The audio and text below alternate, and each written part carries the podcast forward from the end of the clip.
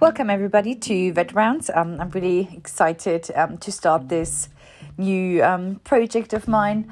Literally getting you all involved in emergency and critical care, but mainly also in different kinds of fields. So I really hope that likely every 3 to 4 weeks we'll be having a nice chat and discussion with a specialist and obviously getting you to hear about a topic as such, and obviously either learning something new or refreshing your knowledge as such.